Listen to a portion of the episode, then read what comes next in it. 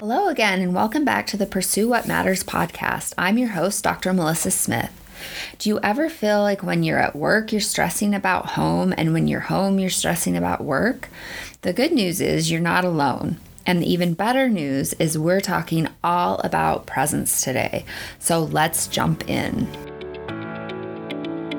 What does it mean to love and work well? And how do I pursue what truly matters? Working at the intersection of business and psychology, I help you answer these questions and more so you can focus priorities, inspire change, lead with courage, and live with more joy today.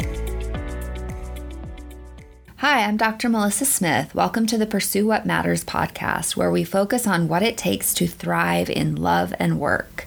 Today, we're going to talk about being present, what that means, and how it shows up in your life. So, one of the traps of balancing many roles and obligations is that you are never where you are.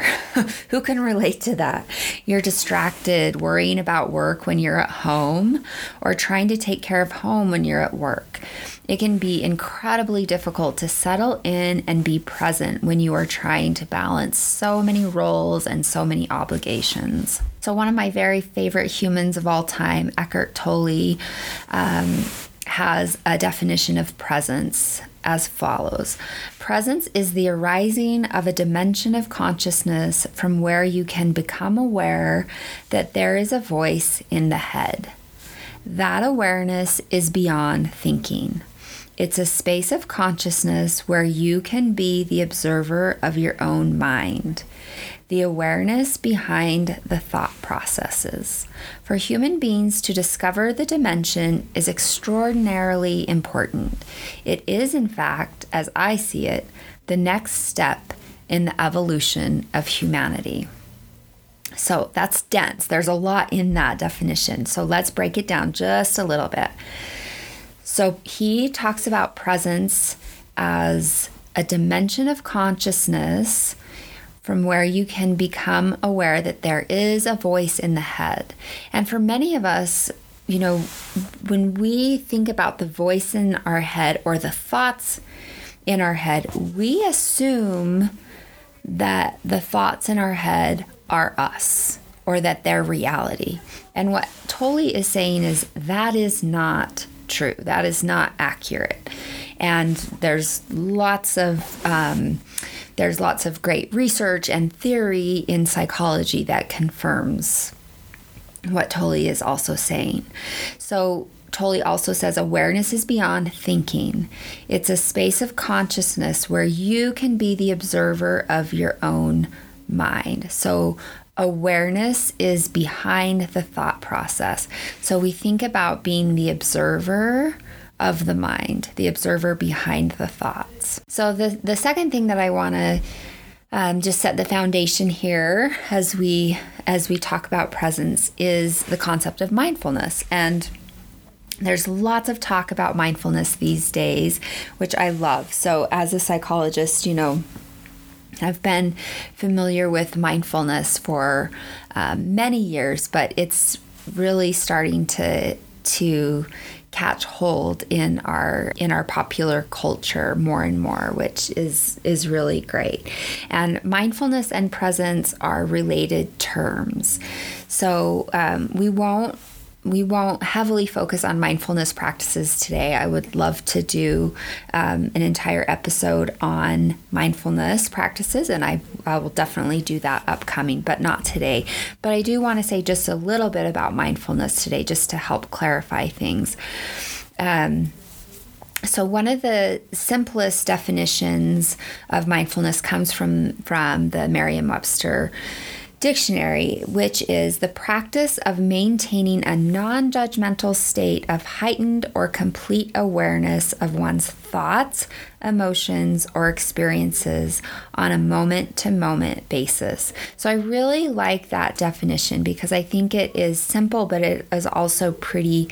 Um, clear in terms of a non judgmental awareness of your thoughts, emotions, and experiences in the present moment. So, in the now is really what we are concerned with. Um, and so, when we think about m- mindfulness, mindfulness is a function of presence. One of the other terms that we often hear related to mindfulness is meditation. And um, meditation is one example of mindfulness. So, meditation is a form of mindfulness practice um, that can help you to be more present in your life. So, hopefully, that kind of helps you to kind of distinguish um, the differences there. So, now that you have more of an idea of what presence is and how mindfulness is a function of presence, let's move on and talk about kind of the nuts and bolts about how to be more present in your life. So, the the reality for many of us is that we often spend our days stuck in our head and stuck in our stories. So we're always carrying on an internal monologue or an internal dialogue with ourselves. There's a great book um, written years and years ago. I've actually never read the book, but I love the title. And the title is What to Say When You Talk to Yourself. And the premise of that title kind of says it all. And it is this assumption that we are always talking to ourselves, we always have this internal monologue going on with ourselves. And the problem, right? I, I, often say this the only mistake I've ever really made is to believe my own stories. So, as we talk today, I will use um, thoughts, beliefs and stories all interchangeably. So there I'm really talking about the same the same thing. So we get caught in our beliefs, in our thoughts, in our stories about our experiences. So we have our experiences of life, and then we have our explanations or our stories uh, or our beliefs and assumptions about those experiences.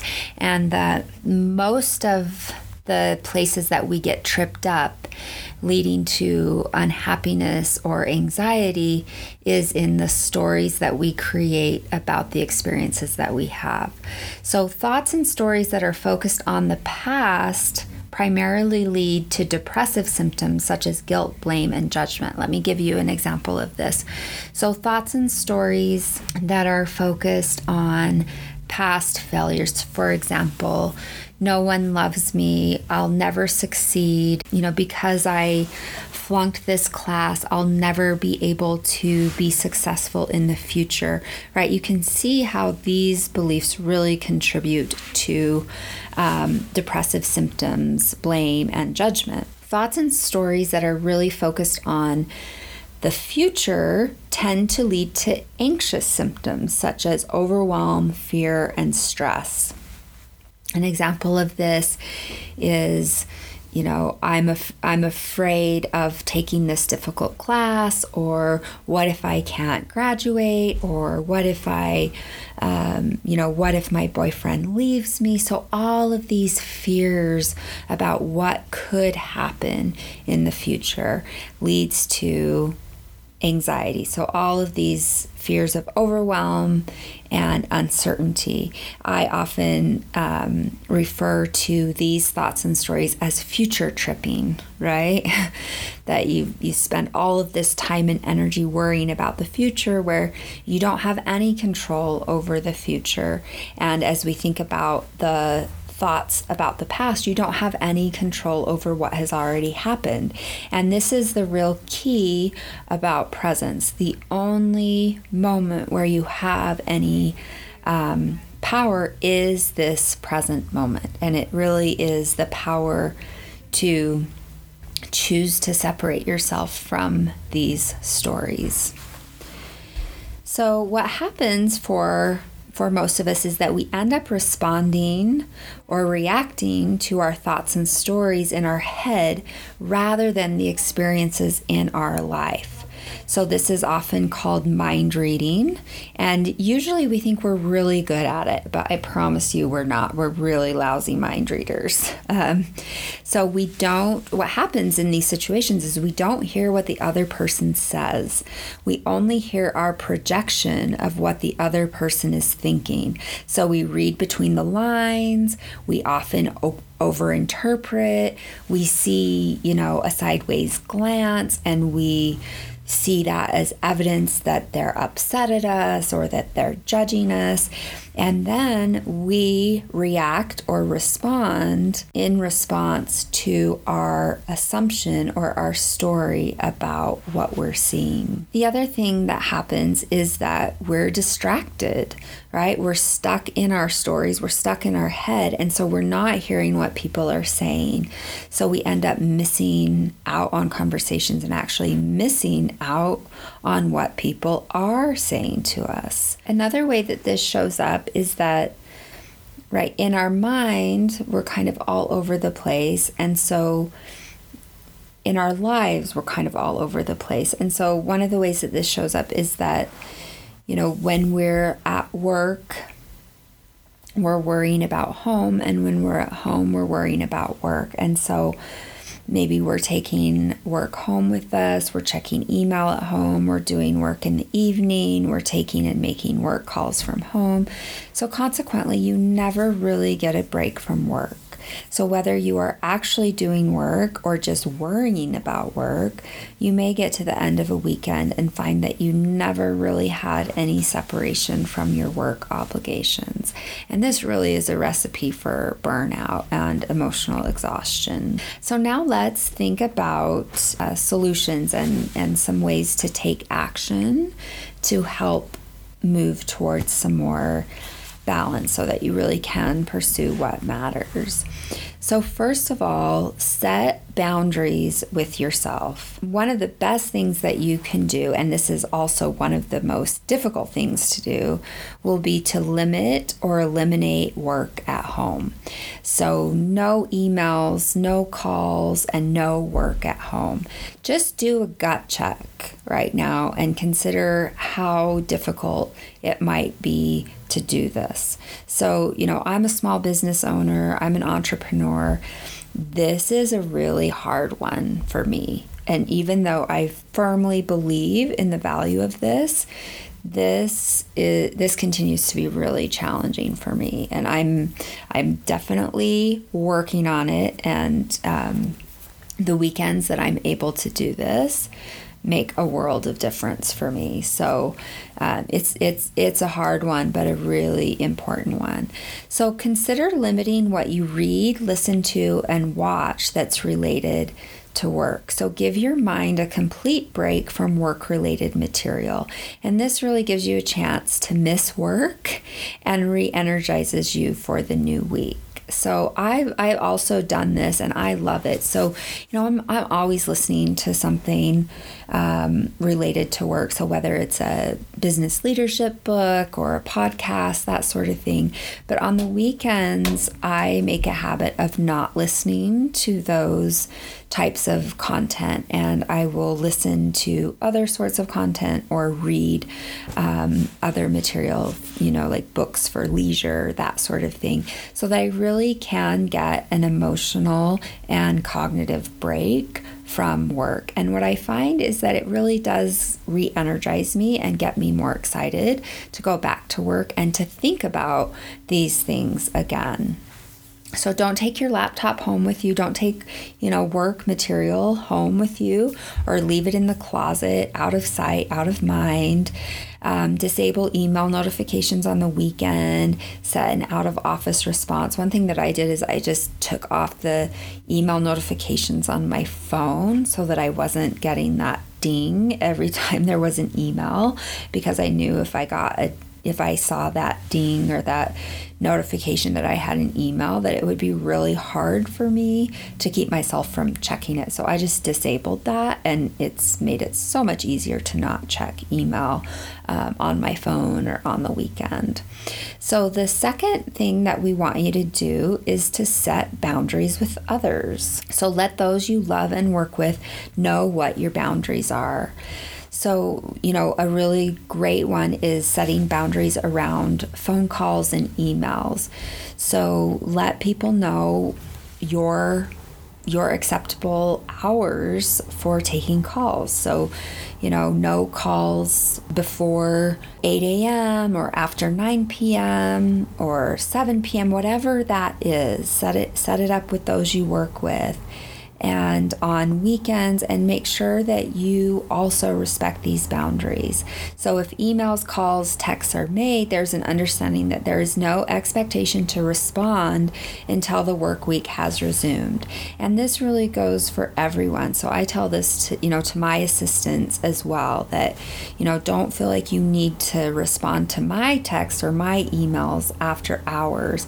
Sometimes I will send an email um, if it's after hours, mostly as a bookmark to myself to re- so so I remember like okay, I need to make sure that I don't forget to follow up on this. But I always let them know like don't feel like you need to respond to that until that un- until the work week resumes. Um, and it's just acknowledging that you know obviously everyone deserves a break from work and that everyone will be more productive if given that um, break and that refreshment. As part of the boundaries with, with others, let your family know when you are available to receive calls and when you are not available. So before the start of the day, I typically check in, you know, with my husband and let him know what my schedule looks like. And given the nature of my work, some days it is not unusual for me to be totally unreachable, except for maybe five minutes at the bottom of each hour. So giving him a heads up about that really makes a big difference in terms of setting expectations expectations, and it really helps to settle any frustration that he may experience, you know, if I'm not being responsive. Um, I also do this with my kiddos, especially if they, you know, need a ride after school or something like that, so that, you know, they're not concerned if they're not hearing from me, and so that I know that, you know, they're taken care of and um, that you know that's been communicated effectively. So we coordinate who they need to contact after school and who may or may not be reachable. And so a little bit of advanced coordination can go a long way to, you know, free me up to be fully present at work because I know that I've already communicated my schedule to my family and that they know um, what to expect and that they aren't expecting something that I can't deliver to them. And so I've found found that that's been very helpful and has actually helped to avoid a lot of potential um, potential difficulty. So, the third part with um, setting boundaries with others is to make plans. So, if you tend to be a workaholic, and I may or may not be calling myself out on this one, you may find it really easy to let work take up all the margin in your life, especially if you're an entrepreneur, because there's always more to do. You never have enough time. And so, if you're like me, it's like you're always kind of trying to fit in a little more work in the margins of your life. Um, if if this is the case, it's really essential that you create boundaries for yourself and your time. So make plans that force you to take a break from work. So, for instance, I will plan a hike with my friend um, because otherwise it's just too easy to get lost in a rabbit hole of content creation. And so I like to really focus my efforts around work. And when I'm working, like I, I want to be focused, I want to be present, and I, you know, I don't have a lot of time for um, distractions or downtime. But then, you know, when that time is up, it's been really helpful to have something else to transition to because it gets me out of the office and doing something else. And that's been good for life balance. So let's talk about um, the next solution. So, so far we've talked about setting boundaries with yourself. The second thing is setting boundaries with others. And then the third thing that we want to talk about is cognitive redirection. So, cognitive redirection is a fancy term for self talk. So, this is the idea of what to say when you talk to yourself, right? And it's the acknowledgement that we're always talking to ourselves. And so, let's, let's, you know, let's be smart about what we're talking about to ourselves.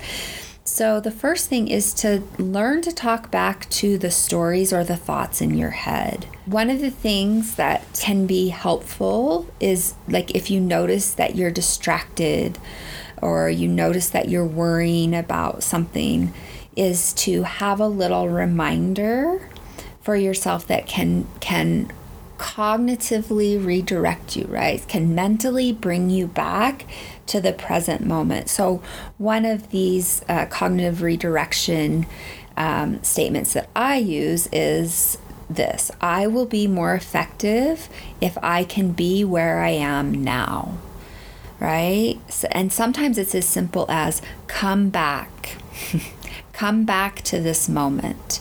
And so cognitive redirection is a really it's very simple tool that can be quite effective for just helping you come back to the present moment. And so to remind yourself that the only moment you have any power in is this moment. So that's the third solution. The fourth solution that we want to help you with um, in terms of being more present in your life is as much as possible, we want to keep work at work and home at home. This can be really hard, especially if you're juggling a lot of roles. Like if you're, you know, if you're a, um, a busy mother, you know, sometimes that's not always completely realistic.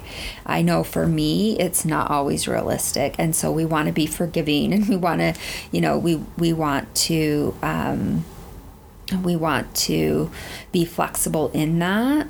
But what I have found for myself is that as much as possible, if I can keep work at work and home at home, um, I do better because otherwise I find myself too distracted and it just undermines my effectiveness in whatever arena I'm trying to function in.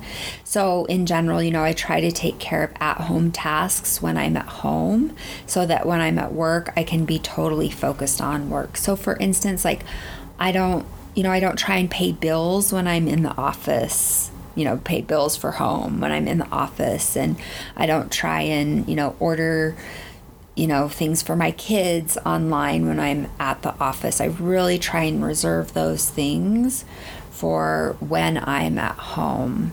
And then the same thing when when I'm at home, I really try and reserve that time for at home tasks or leisure or just, you know, hanging out with the family. So, the sixth solution that uh, we want to focus on to help you with presence is to mentally close your workday and prepare yourself to transition to go home.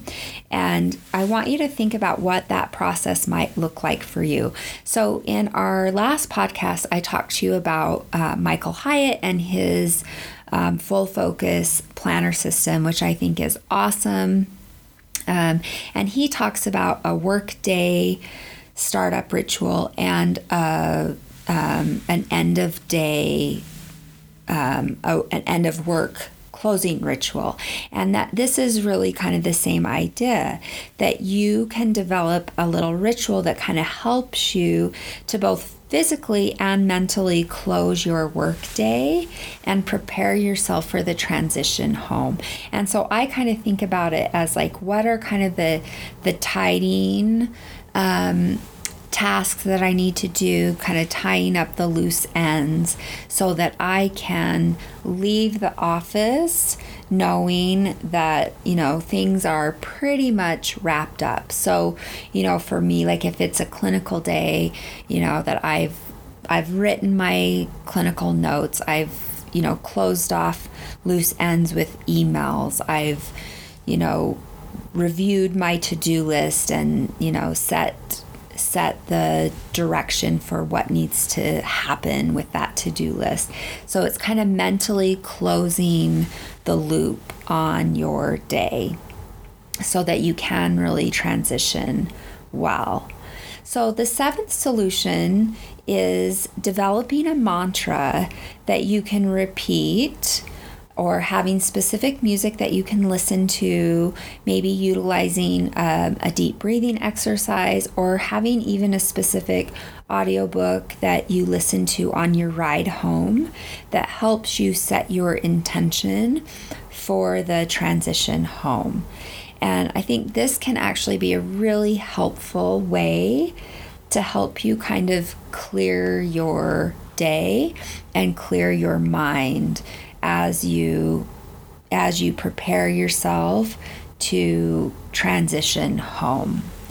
Um, and so, you know, a, an example of a mantra might be, it's time for me to go home now. And, you know, when I think about this, how many of you, so this, I'm totally dating myself, but um, I grew up watching Mr. Rogers' Neighborhood, which I love. And, you know, not too long ago, there was a documentary about Mr. Rogers, which is lovely. And if you haven't seen it, you must see it because it is just, it will um, restore your hope and belief in humanity. It's just so lovely. But one of the things that he does at the beginning of that show, and, you know, that show is such a great example of just predictability and consistency. And it's just so soothing and so nurturing. And there's so much about that show that is just lovely. But one of the things that he does at the beginning of each show is he he makes the transition from work to home. And he comes in and he takes off his work jacket and he puts on his sweater, his cardigan sweater, and he takes off his work shoes and I think he puts on his, you know, like his Keds uh, sneakers, and that that represents one of these transitional um, activities to help with this both physical and mental and emotional transition. And so I want you to think about what that transition might look like for you. So it could be a mantra, it could be specific music, could be deep breathing exercises, you know, a specific audio book that helps you to set your intention for your transition home. The last thing that I want to talk about is a daily meditation practice. So, we talked a little bit about meditation earlier. Meditation is a form of mindfulness practice. And it is something that helps you to become the observer to your thoughts, right? So it's a non judgmental stance about your experience and it really helps to increase awareness. And even 10 minutes of daily meditation practice using a meditation app can make a big difference. The research around meditation is really strong.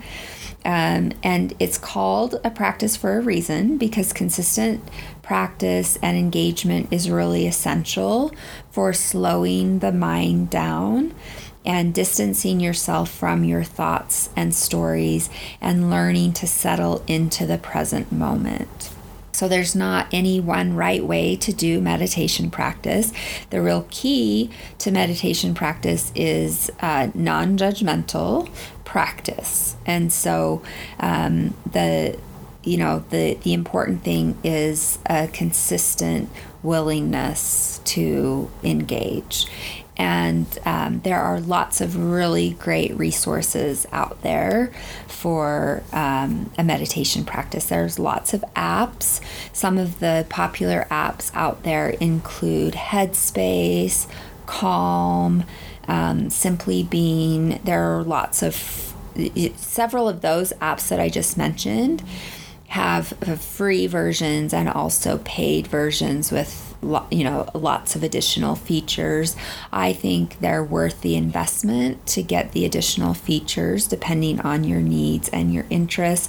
My personal favorite meditation app is calm.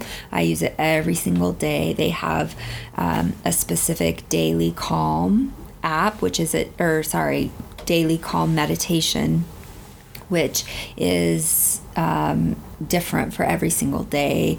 They also have sleep stories, and so it's a really great resource. I love it and I highly recommend it. But there are lots of other really great resources as well. There are also lots of free resources, so you can find um, lots of resources on the internet. There's YouTube videos, there's free breathing apps. So there's no need to spend um, money on um, on guided meditation, but lots lots of great resources out there. So 10 minutes of daily meditation practice.